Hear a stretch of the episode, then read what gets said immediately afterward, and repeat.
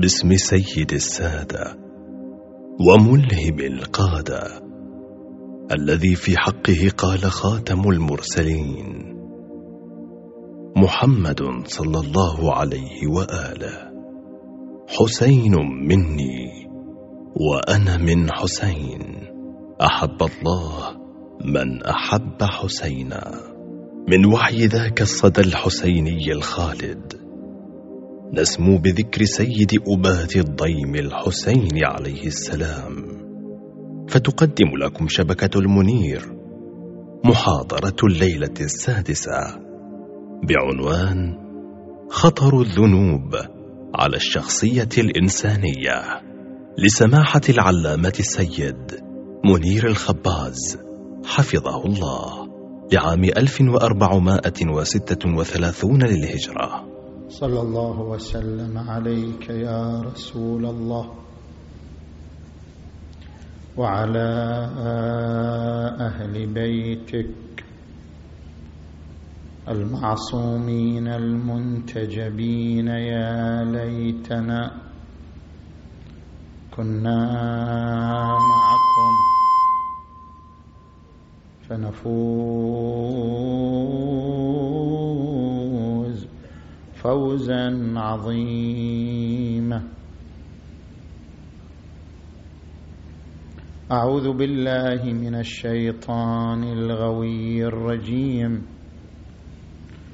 بسم الله الرحمن الرحيم. ألم يأن للذين آمنوا أن تخشع قلوبهم لذكر الله وما نزل من الحق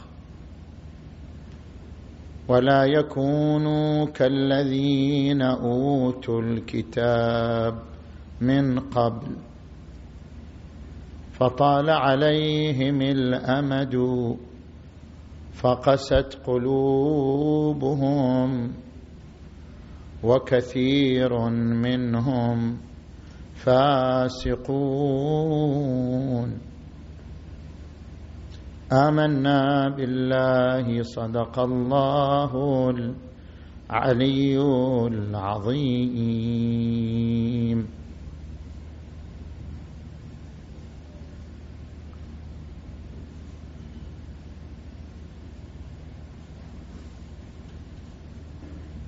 حديثنا حول خطر الذنوب على الشخصية الإيمانية، ويتجلى لنا هذا الخطر في محاور ثلاثة. المحور الأول في الفرق بين القراءة الفقهية والقراءة العرفانية. الذنب مخالفة أمر الله، وهذه المخالفة لها قراءتان: قراءة في كتب الفقه وقراءة في كتب العرفان. واختلاف القراءتين نتيجة اختلاف الآثار، فإن للذنب نوعين من الآثار: الآثار الاجتماعية والآثار الروحية، ولكل نوع من الآثار قراءة تختص بها.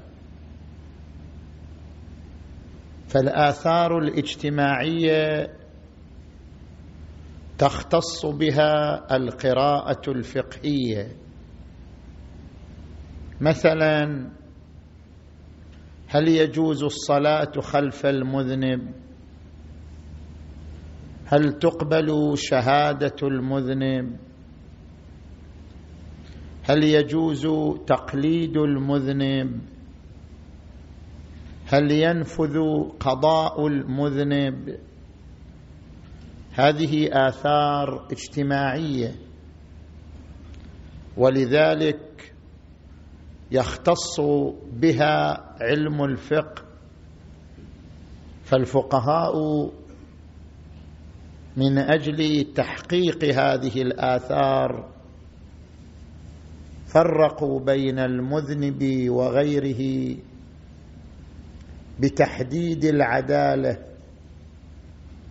وإن كان لهم خلاف في تحديد العدالة، فبعضهم يعرف العدالة بأنها ملكة تقتضي اجتناب الذنوب وفعل الواجبات، وبعضهم يعرف العدالة بأنها استقامة على جادة الشريعة، وهي عبارة عن فعل الواجبات وترك المحرمات لرادع نفسي غالب وهو الخوف من الله.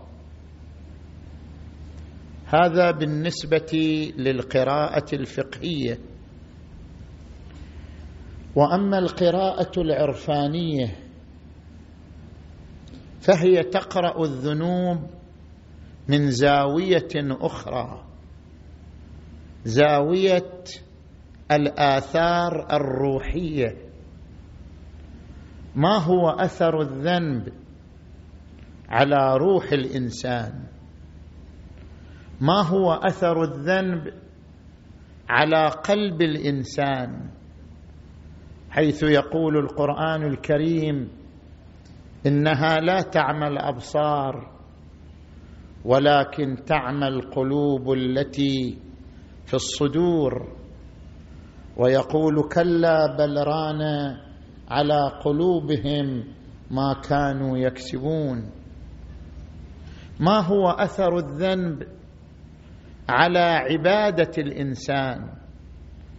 حيث يقول القرآن الكريم: قد أفلح المؤمنون الذين هم في صلاتهم خاشعون والذين هم عن اللغو معرضون. ما هو أثر الذنب على سلوك الإنسان؟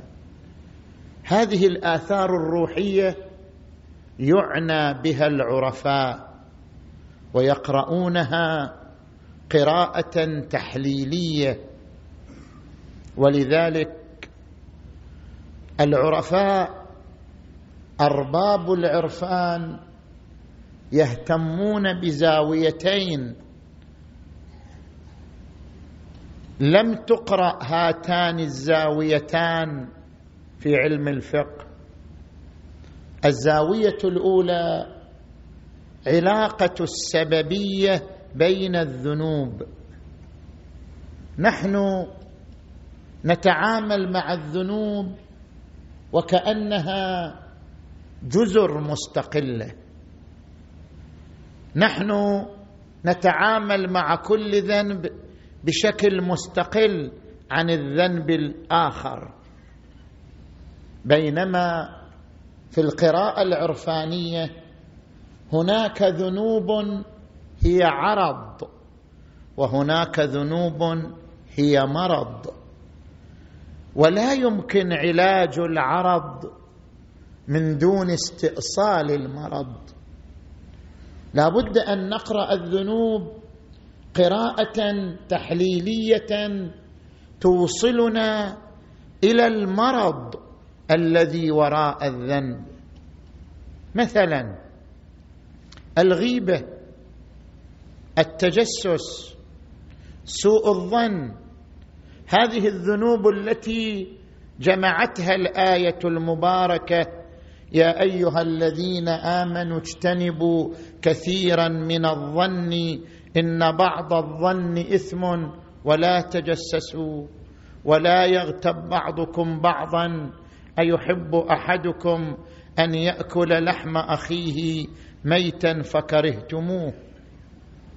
هذه الذنوب كلها أعراض، كلها آثار لمرض واحد، ألا وهو الاستخفاف بحرمة المؤمن. فإن الاستخفاف بحرمة المؤمن هو الذي يدعوك إلى الغيبة، يدعوك إلى التجسس، يدعوك إلى سوء الظن. فهذه أعراض لمرض واحد، وذلك المرض وهو الاستخفاف بحرمة المؤمن يتنافى مع ما ورد عن الصادق عليه السلام: إن المؤمن أعظم حرمة من الكعبة. مثلا التعلق بالمرأة، قد يتعلق الإنسان بالمرأة إلى حد ينسى الذنوب ويرتكبها من أجل إرضاء المرأة. قد يتعلق الإنسان بالثروة إلى حد يتوسل بالمعاملات المحرمة لأجل أن يكسب، لأجل أن يكدس الثروة. هذا التعلق وهذا التعلق كله أعراض، أعراض لمرض واحد. القرآن الكريم يتحدث عن العرض: زين للناس حب الشهوات من النساء والبنين والقناطير المقنطرة من الذهب والفضة والخيل المسومة والأنعام والحرث، ذلك متاع الحياة الدنيا والله عنده حسن المآب. والإمام أمير المؤمنين يتحدث عن المرض الذي وراء هذه الأعراض فيقول: حب الدنيا رأس كل خطيئة.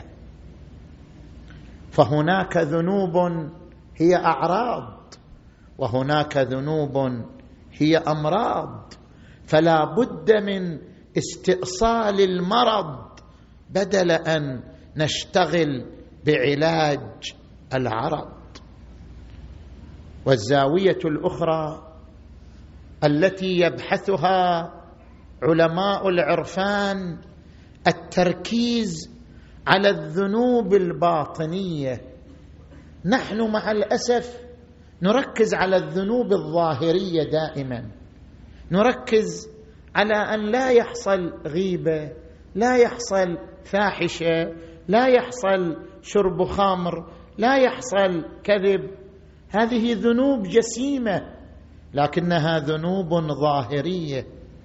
وهناك ذنوب باطنية قد تكون أشد فتكا وأشد تدميرا للروح ولطهارة الإنسان ولنقاء قلب الإنسان.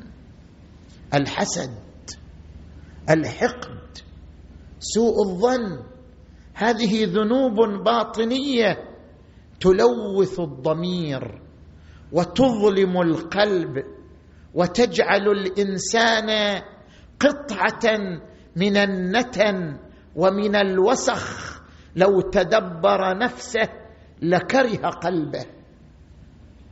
هذه الذنوب الباطنية يتحدث عنها النبي صلى الله عليه وآله عندما يقول: الحسد يأكل الإيمان كما تأكل النار الحطب. وأمير المؤمنين يتحدث عن الحقد: أنت إذا حملت في قلبك ذرة من الحقد على أخيك المؤمن فهذا الذنب قد يكون أشد فتكا بك من ذنب ظاهري ترتكبه. الحقد يتحدث عنه أمير المؤمنين يقول: الحقد سبب الفتن الحقد رأس العيوب، لا مودة لحقود، ليس للحقود إخوة. الحقد مرض عضال، سوء الظن يتحدث عنه النبي صلى الله عليه وآله فيقول: إياكم والظن، لا تظن بإنسان مؤمن فعل حركة مريبة أو قال كلمة مريبة، ليس لك حرية أن تسيء به الظن، أن تحمله على محمل سيء. إياكم والظن فإن الظن أكذب الكذاب، الظن كالكذب من حيث الشناعة ومن حيث الخطورة. إذن هناك ذنوب ظاهرية نحن نركز عليها ونغفل الذنوب القلبية والذنوب الباطنية. المحور الثاني من حديثنا: الذنب خطير، ولكن أين تكمن خطورته؟ خطورة الذنب تكمن في رؤية الذنب، في التعامل مع الذنب. كيف تتعامل مع الذنب؟ أنا أذنبت، لكن كيف أتعامل مع ذنبي؟ هنا تأتي الخطورة. قد لا يكون الذنب خطيرا، لكن التعامل معه هو مكمن الخطورة. الذنب له أثران، له علاقتان: علاقة بالخارج وعلاقة بالنفس. قد لا يكون أثره في الخارج كبيرا، لكن أثره على النفس جسيم خطير.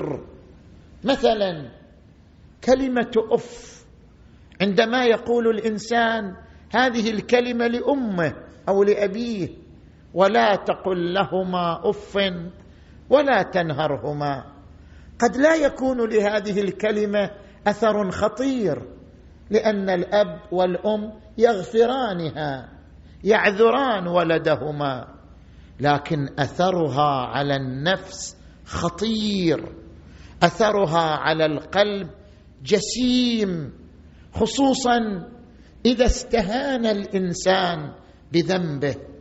ورد عن الباقر عليه السلام: أشد الذنوب ما استهان به صاحبه. خطورة الذنب أن تحتقر الذنب، خطورة الذنب أن تستهين بالذنب. الذنب إذا أنا احتقرته، إذا أنا استهنت به، قلت هذا ذنب صغير، هذه كذبة صغيرة، هذه غيبة صغيرة. الذنب الذي أحتقره يتجذر في قلبي ويمتد في روحي إلى أن يشكل لي ظلمة في القلب، ظلمة في النفس. الذنب ظلمة. ورد عن الإمام الصادق عليه السلام: إذا أذنب العبد خرج في قلبه نكتة سوداء، فإن تاب انمحت، وإن عاد عادت، حتى تغلب على قلبه، فلا يفلح بعدها أبدا. يصبح القلب فحمة سوداء، يتراكم الغبار، غبار الذنوب على هذا القلب النقي، فيتحول إلى قطعة نتنة من التراب. الذنب خطورته أن يؤثر على القلب. ألم يأن للذين آمنوا أن تخشع قلوبهم لذكر الله وما نزل من الحق ولا يكونوا كالذين أوتوا الكتاب من قبل فطال عليهم الأمد. عمروا، عاشوا أعمار طويلة، لكن كلها ذنوب، كلها معاصي. فطال عليهم الأمد فقست قلوبهم وكثير منهم فاسقون.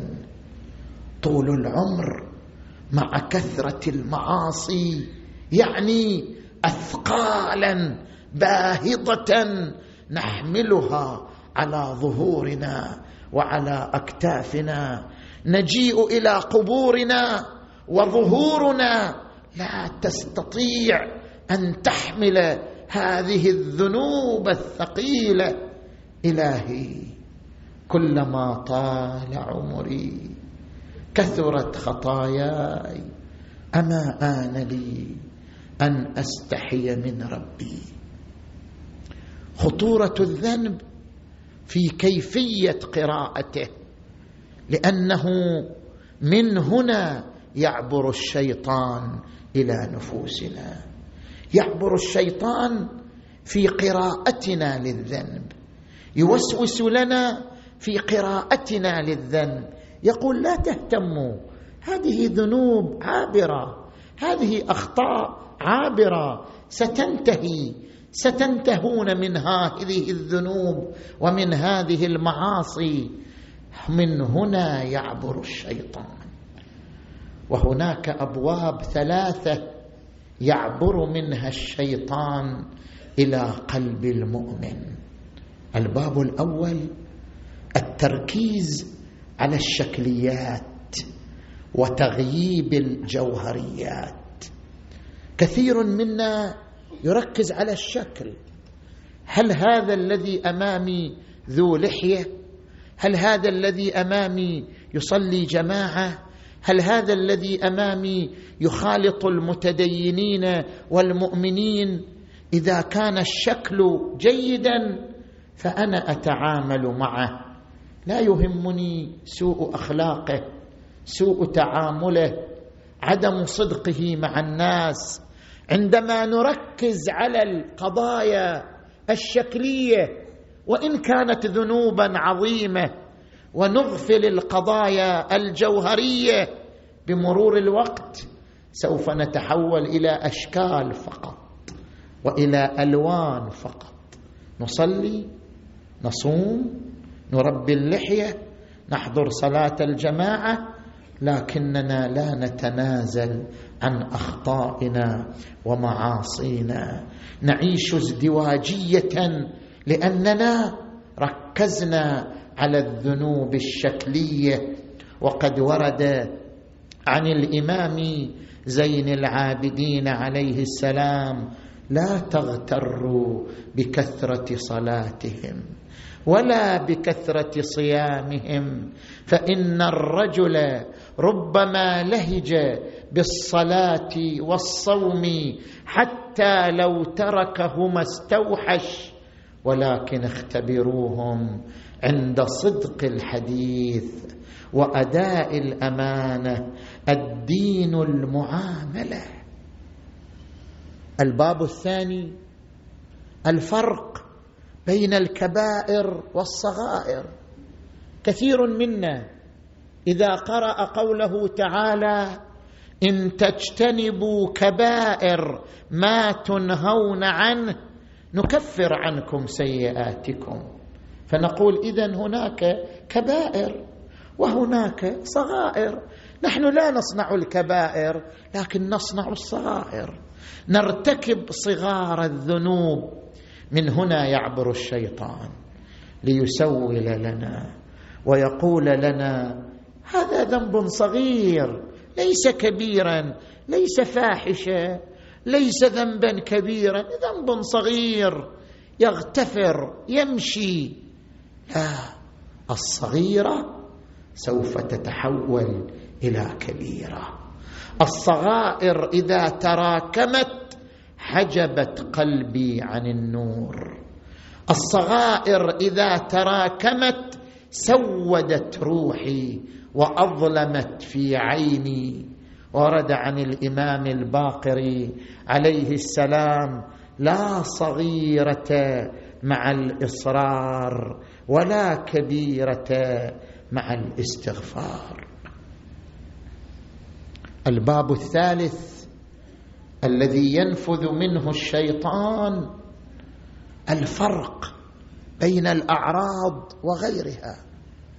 إذا سمعنا هتكا لعرض تقشعر أجسادنا، نقول كيف كيف فلان ارتكب الفاحشة، كيف ارتكب الزنا، كيف هتك عرضا، وهتك العرض جريمة، هتك العرض جريمة نعم، ولكن العرض لا ينحصر بالعرض الحسي، قد يكون العرض حسيا وقد يكون العرض معنويا، كما أن الزنا هتك لعرض، الغيبة أيضا هتك لعرض.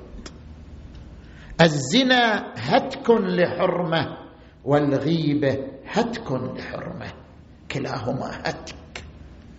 بل ورد عن النبي صلى الله عليه وآله الغيبة أشد من الزنا. قيل يا رسول الله وكيف ذلك؟ قال لأن صاحب الزنا يتوب فيتوب الله عليه، وصاحب الغيبة يتوب فلا يتوب الله عليه حتى يحلله من اغتابه.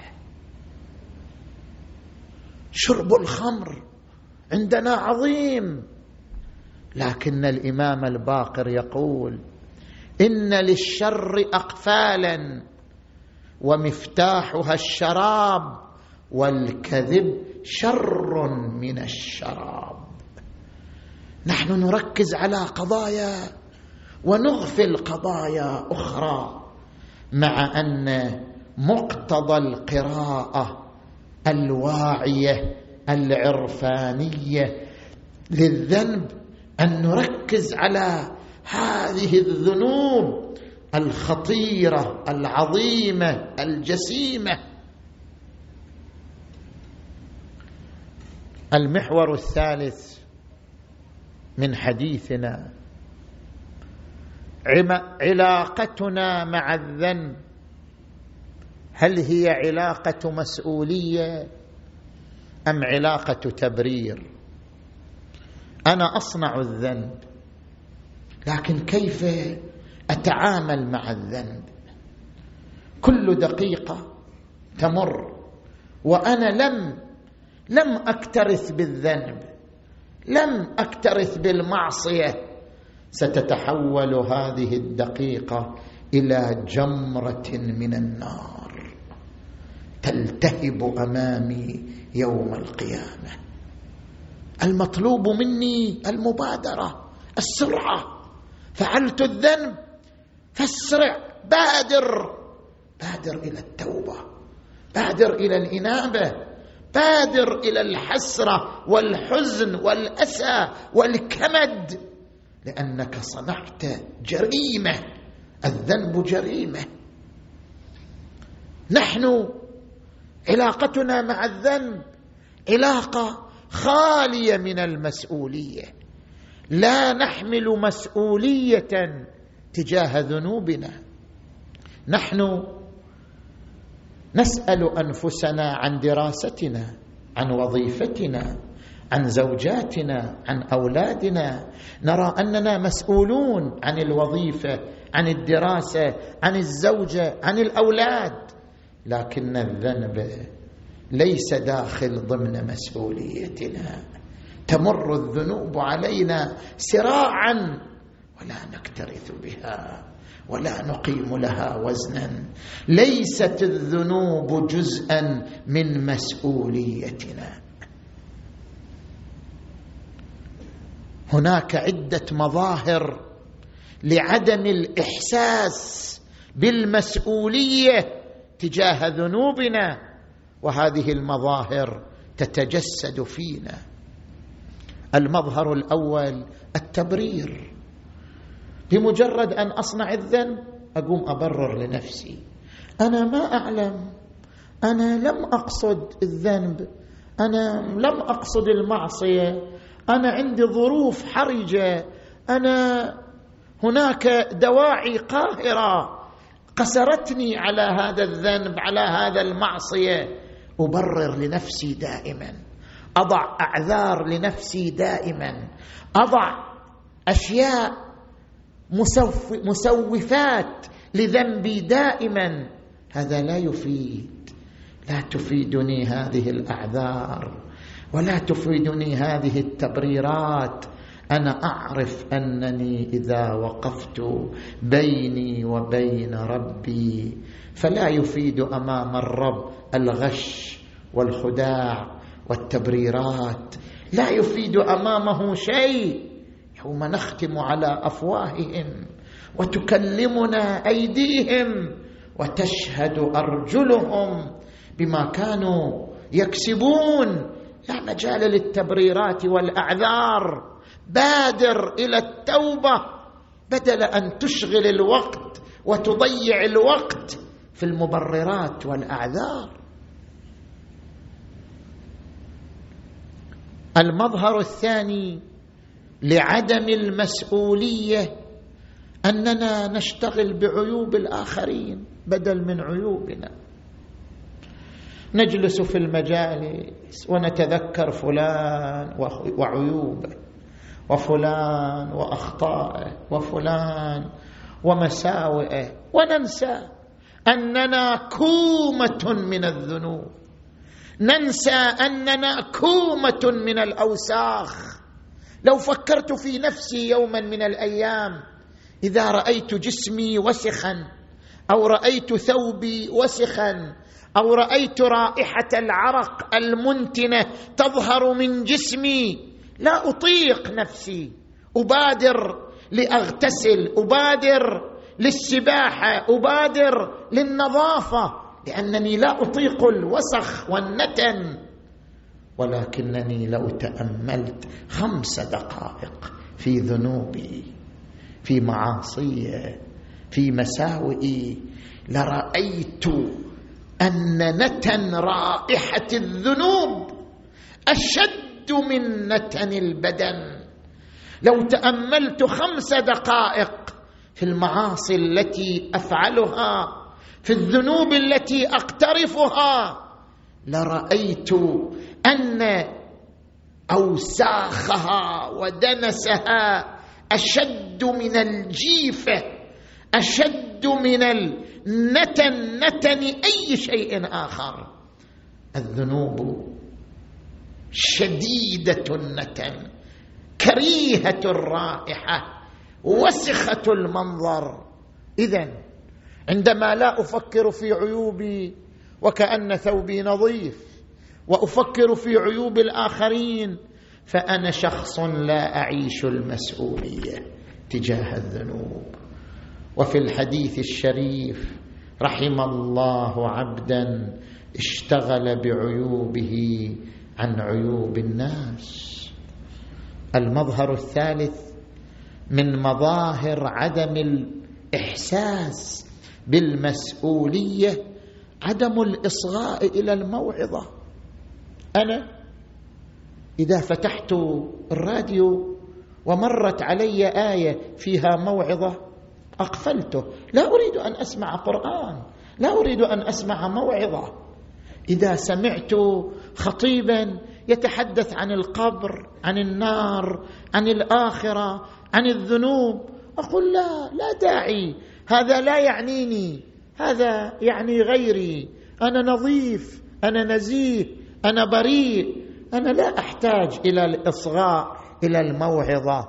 إذا رأيت جنازة محمولة لا أتدبر ولا أتفاعل، وكأن هذا منظر عادي، لأنني لا أريد الموعظة، لأنني أقفلت قلبي أمام الموعظة، لأنني وضعت على قلبي حجابا أن يستمع الموعظة. أفلا يتدبرون القرآن أم على قلوب أقفالها؟ من وضع الأقفال؟ نحن وضعنا الأقفال، نحن وضعنا على قلوبنا أقفالا لكي لا تسمع موعظة، لكي لا تصغي إلى موعظة، لكي لا تتدبر. في موعظة، إذا نحن نعيش قسوة القلب. ثم قست قلوبكم من بعد ذلك فهي كالحجارة أو أشد قسوة، وإن من الحجارة لما يتفجر منه الأنهار، وإن من الحجارة لما يتشقق فيخرج منه الماء، وإن من الحجارة لما يهبط من خشية الله. الحجر يشعر بربه، وأنا لا أشعر بربي، وأنا لا أبالي بذنبي، وأنا لا أكترث بخطيئتي، فقلبي أشد قسوة من الحجارة. هذه مظاهر عدم المسؤولية. نحن نحتاج إلى أن نتحسس المسؤولية تجاه ذنوبنا. هذه ليلة جمعة، ليلة مراجعة للنفس، ليلة مراجعة للمسؤولية. اجلس بينك وبين ربك نصف ساعة، تحدث مع ربك، حاول أن تستشعر المسؤولية عن الذنوب، عن الشريط الماضي، عن الملف الأسود الذي عملته واقترفته. كيف نستشعر المسؤولية؟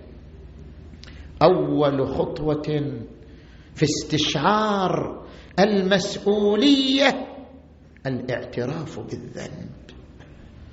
هل الاعتراف بالذنب اعتراف لفظي؟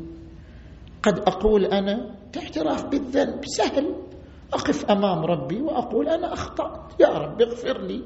لا، هذا الاعتراف اعتراف لفظي، اعتراف آني، هذا الاعتراف لا قيمة له، هذا الاعتراف لا يوصلني إلى توبة نصوح.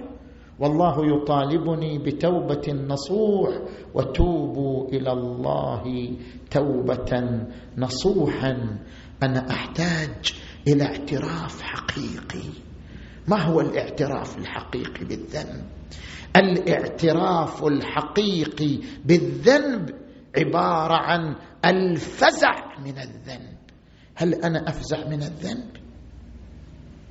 عندما أفقد عزيز، عندما أفقد شخصا عزيز، يصيبني الفزع، والفزع يعني أن القوى الداخلية والخارجية في شخصيتي كلها تتفاعل مع الحدث. قلبي يحزن لأجل الصديق العزيز، عقلي لا يتصور إلا صديق العزيز، دموعي لا تسكب إلا على الصديق العزيز. عندما أفقد عزيزا أفزع، فكل جوارحي وجوانحي تتفاعل مع فقده. عندما يراد عقابي، لو أخذوني إلى السجن مثلا، أفزع، كل جوارحي تفزع، يرتعد جسمي، ترتعد فرائصي، لا أفكر إلا في هذا السجن، لا أتذكر إلا هذا السجن، أفزع من ذلك. فهل أنا أفزع من الذنوب؟ أبدا أبدا. أصنع الذنب ولا أفزع منه. التوبة النصوح الاعتراف الحقيقي أن أفزع من الذنب. صنعت ذنبا، إذن أفزع منه. قلبي ينبض حزنا وأسا وحسرة لأنني فعلت الذنب. إلهي إن كان الندم على الذنب توبة فإني وعزتك من النادمين. الفزع من الذنب يعني أن قلبي يغلي دائما دائما، عندي آهات، عندي حرقات، دائما أتأوه لأنني صنعت ذنبا. الفزع من الذنب يعني أن دموعي تنهمر كلما ذكرت ذنبي وتصورت ذنبي. هذا هو الفزع من الذنب. وهنا كيف أنا؟ هل أنا مؤمن أم أنا منافق؟ المنافق ورد عن النبي صلى الله عليه وآله: إذا أذنب المنافق كان ذنبه كذبابة مرت على أنفه فأزاحها، وإذا أذنب المؤمن كان ذنبه كصخرة ثقيلة على صدره. أنا ذنبي ذبابة لا أبالي بها، لو كنت مؤمنا إيمانا حقيقيا لم تد ذنبي إلى قلبي وجوانحي وأرقني وآذاني وآلمني. إذا رجعنا إلى أدعية أهل البيت، الإمام علي في دعاء كميل يعلمنا الخطوات، خطوات الاعتراف الحقيقي بالذنب. الخطوة الأولى إذابة الكبرياء. إذا سألني صديقي: هل فعلت الذنب؟ أقول: لا، تأخذني العزة بالإثم. لكن إذا جلست أمام ربي ما يفيدني الإنكار، لا بد أن أذيب الغطرسة، لا بد أن أذيب الكبرياء، وأجلس أمامه خاضعا ذليلا معترفا بذنبي. اللهم إني أسألك سؤال خاضع متذلل خاشع أن تسامحني وترحمني وتجعلني بقسمك راضيا قانعا وفي جميع الأحوال متواضعا. الخطوة الثانية الاستغاثة. المذنب غريق، أنا مذنب إذن أنا غريق، غريق في بحر الذنوب، غريق في بحر المعاصي، والغريق يتشبث بشيء يريد أن ينقذ نفسه من بحر الذنوب ولجج المعاصي. أنا الغريق بذنوبي فمن ينقذني؟ أنا الغريق بمعاصي فمن ينتشلني؟ لا بد أن أعبر لربي أنني غريق، أستغيثه، أستصرخه، أستنجده كي يغيثني ويصرخني وينقذني من هذا الذي أنا فيه. لذلك يعبر الإمام أمير المؤمنين عن هذه الاستغاثة: إلهي قصرت بي أعمالي وقعدت بي أغلالي.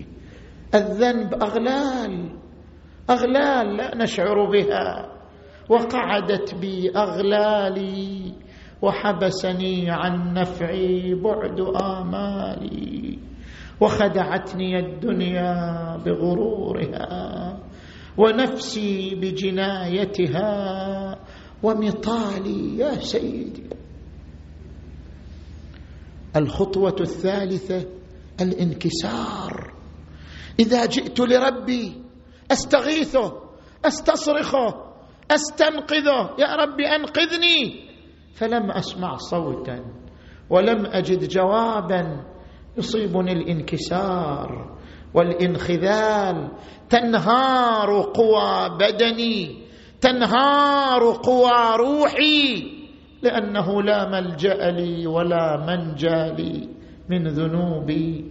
حينئذ أقول: إلهي أتيتك منكسرا مستقيلا مستغفرا منيبا مقرا مذعنا معترفا، لا أجد مفرا مما كان مني ولا مفزعا أتوجه إليه في أمري غير قبولك عذري وإدخالك إياي في سعة من رحمتك. إلهي فاقبل عذري وارحم شدة ضري وفكني من شد وثاقي.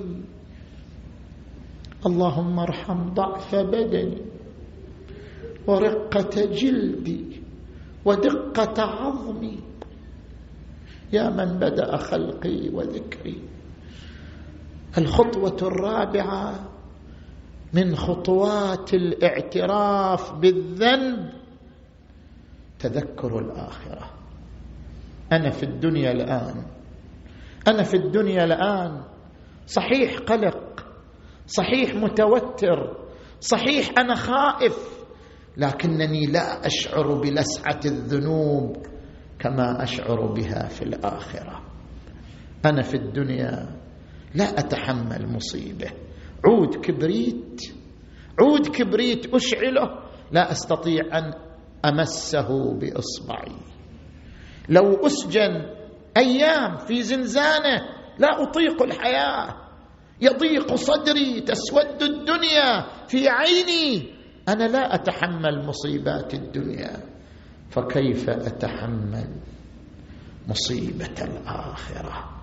هنا يركز الإمام أمير المؤمنين علي عليه السلام: وأنت تعلم ضعفي عن قليل من بلاء الدنيا وعقوباتها وما يجري فيها من المكاره على أهلها، على أن ذلك بلاء ومكروه قليل مكثه، يسير بقاؤه، قصير مدته، فكيف احتماله لبلاء الآخرة؟ تدري أن القبر سجن؟ احنا ما نشعر بهذا، لا نشعر إلا إذا نزلنا إلى القبر. القبر سجن، هل يتحمل الإنسان هذا السجن أن يعيش فيه قرونا وسنين؟ هل يتحمل الإنسان ذلك؟ فكيف احتمالي لبلاء الآخرة وجليل وقوع المكاره فيها، وهو بلاء تطول مدته ويدوم مقامه ولا يخفف عن أهله، لأنه لا يكون إلا عن غضبك وانتقامك وسخطك، وهذا ما لا تقوم له السماوات والأرض. فكيف بي فكيف بي وأنا عبدك الضعيف الذليل الحقير المسكين المستكين. وهناك كلمات للإمام الحسين في دعاء عرفة يعلمنا فيها كيف نعترف بذنوبنا. يقوم الحسين بالمقارنة بين العبد وبين ربه حتى يعترف العبد بذنبه: مولاي أنت الذي أنعمت، أنت الذي أحسنت، أنت الذي أجملت، أنت الذي أفضلت، أنت الذي مننت، أنت الذي أكملت، أنت الذي رزقت، أنت الذي أعطيت، أنت الذي أغنيت، أنت الذي أقنيت، أنت الذي آويت، أنت الذي كفيت، أنت الذي هديت، أنت الذي عصمت، أنت الذي سترت، أنت الذي غفرت، أنت الذي أقلت، أنت الذي مكنت، أنت الذي أعززت، أنت الذي أعانت، أنت الذي عضدت، أنت الذي أيدت، أنت الذي نصرت، أنت الذي شفيت، أنت الذي عافيت، أنت الذي أكرمت، تباركت ربي وتعاليت، فلك الحمد دائما ولك الشكر واصبا. ثم أنا يا إلهي وجه النظر إلى قلبك، وجه النظر إلى روحك. ثم أنا يا إلهي المعترف بذنوبي فاغفرها لي أنا الذي أخطأت، أنا الذي أغفلت، أنا الذي جهلت، أنا الذي هممت، أنا الذي سهوت، أنا الذي اعتمدت، أنا الذي تعمدت، أنا الذي وعدت، أنا الذي أخلفت، أنا الذي نكثت، أنا الذي أقررت. إلهي إلهي أعترف بنعمتك عندي وأبوء بذنوبي فاغفرها لي يا من لا تضره ذنوب عباده، وهو الغني عن طاعتهم والموفق من عمل منهم صالحا برحمته. فلك الحمد إلهي، أمرتني فعصيتك، ونهيتني فارتكبت نهيك، فأصبحت لا ذا براءة. فأعتذر، بأي شيء أعتذر؟ وكل ذنوب ومعاصي. فأصبحت لا ذا براءة فأعتذر، ولا ذا قوة فأنتصر. فبأي شيء أستقبلك يا مولاي؟ أبسمعي أم ببصري أم بلساني أم برجلي؟ أليس كلها نعمك عندي وبكلها عصيتك؟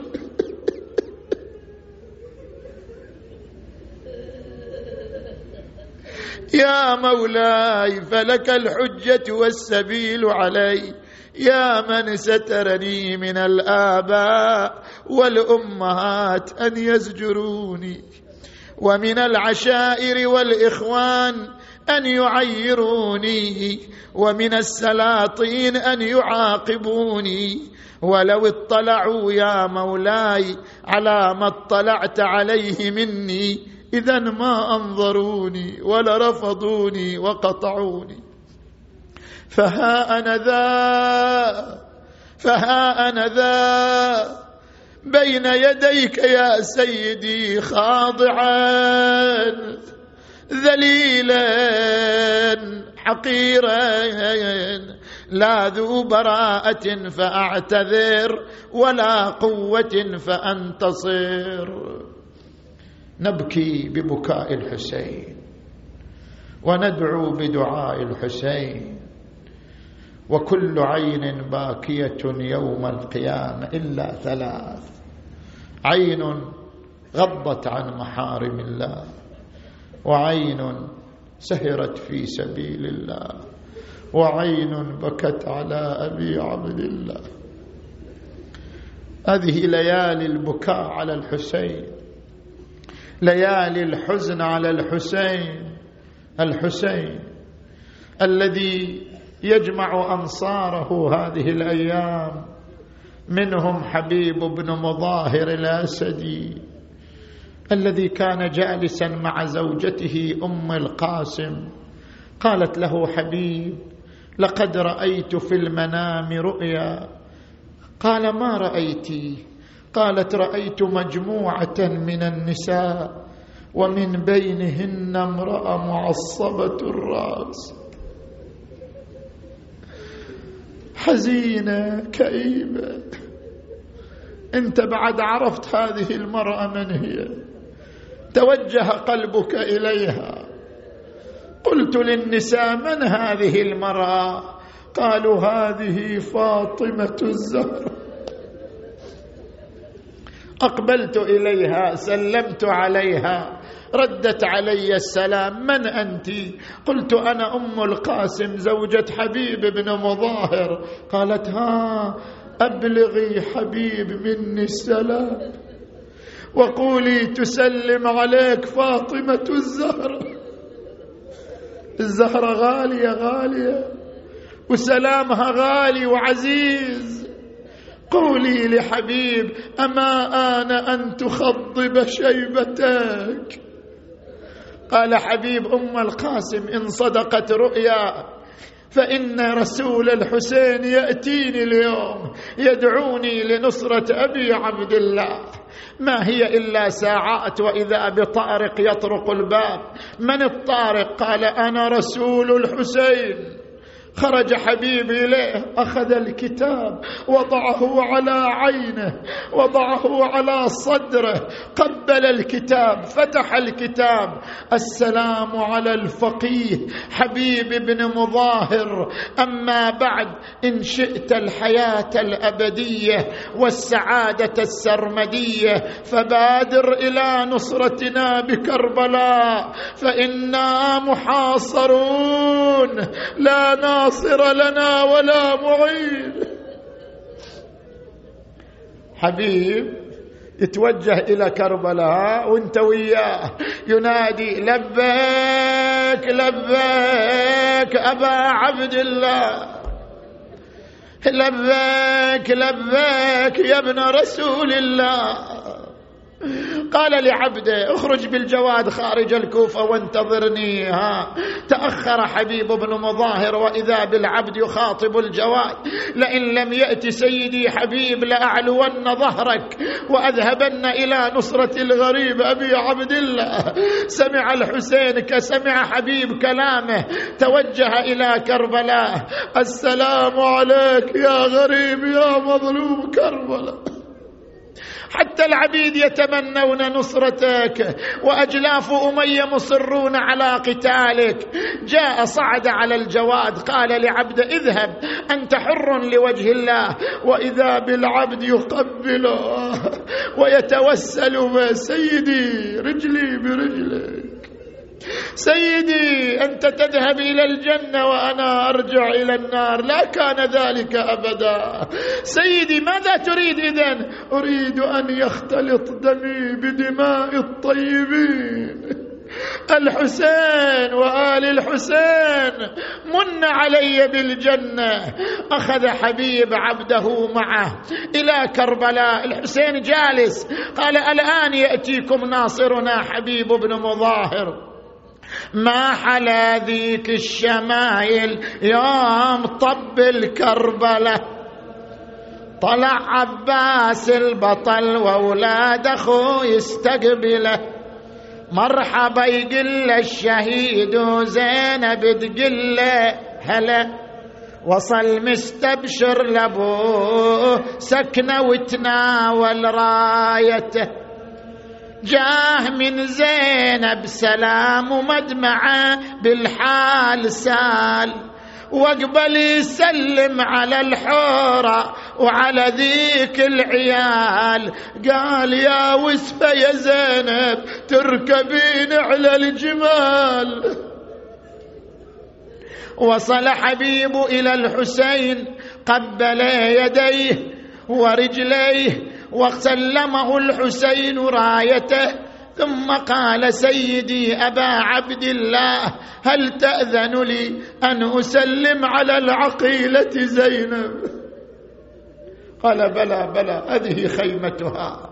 وقف حبيب على الخيمة نادى السلام عليكم مخدرات علي وفاطمة، السلام عليك يا عقيلة النساء يا بنت أمير المؤمنين. قالت عليك السلام، من المسلم؟ قال أنا ناصركم حبيب بن مظاهر. سيدتي أما عندك وصية توصيني بها؟ قالت نعم حبيب، أوصيك بوصية أمي فاطمة الزهراء. ما هي وصية أمك؟ قالت ضمتني أمي لصدرها عند وفاتها، قالت بني زينب عليك بنصرة ولدي الغريب أبي عبد الله.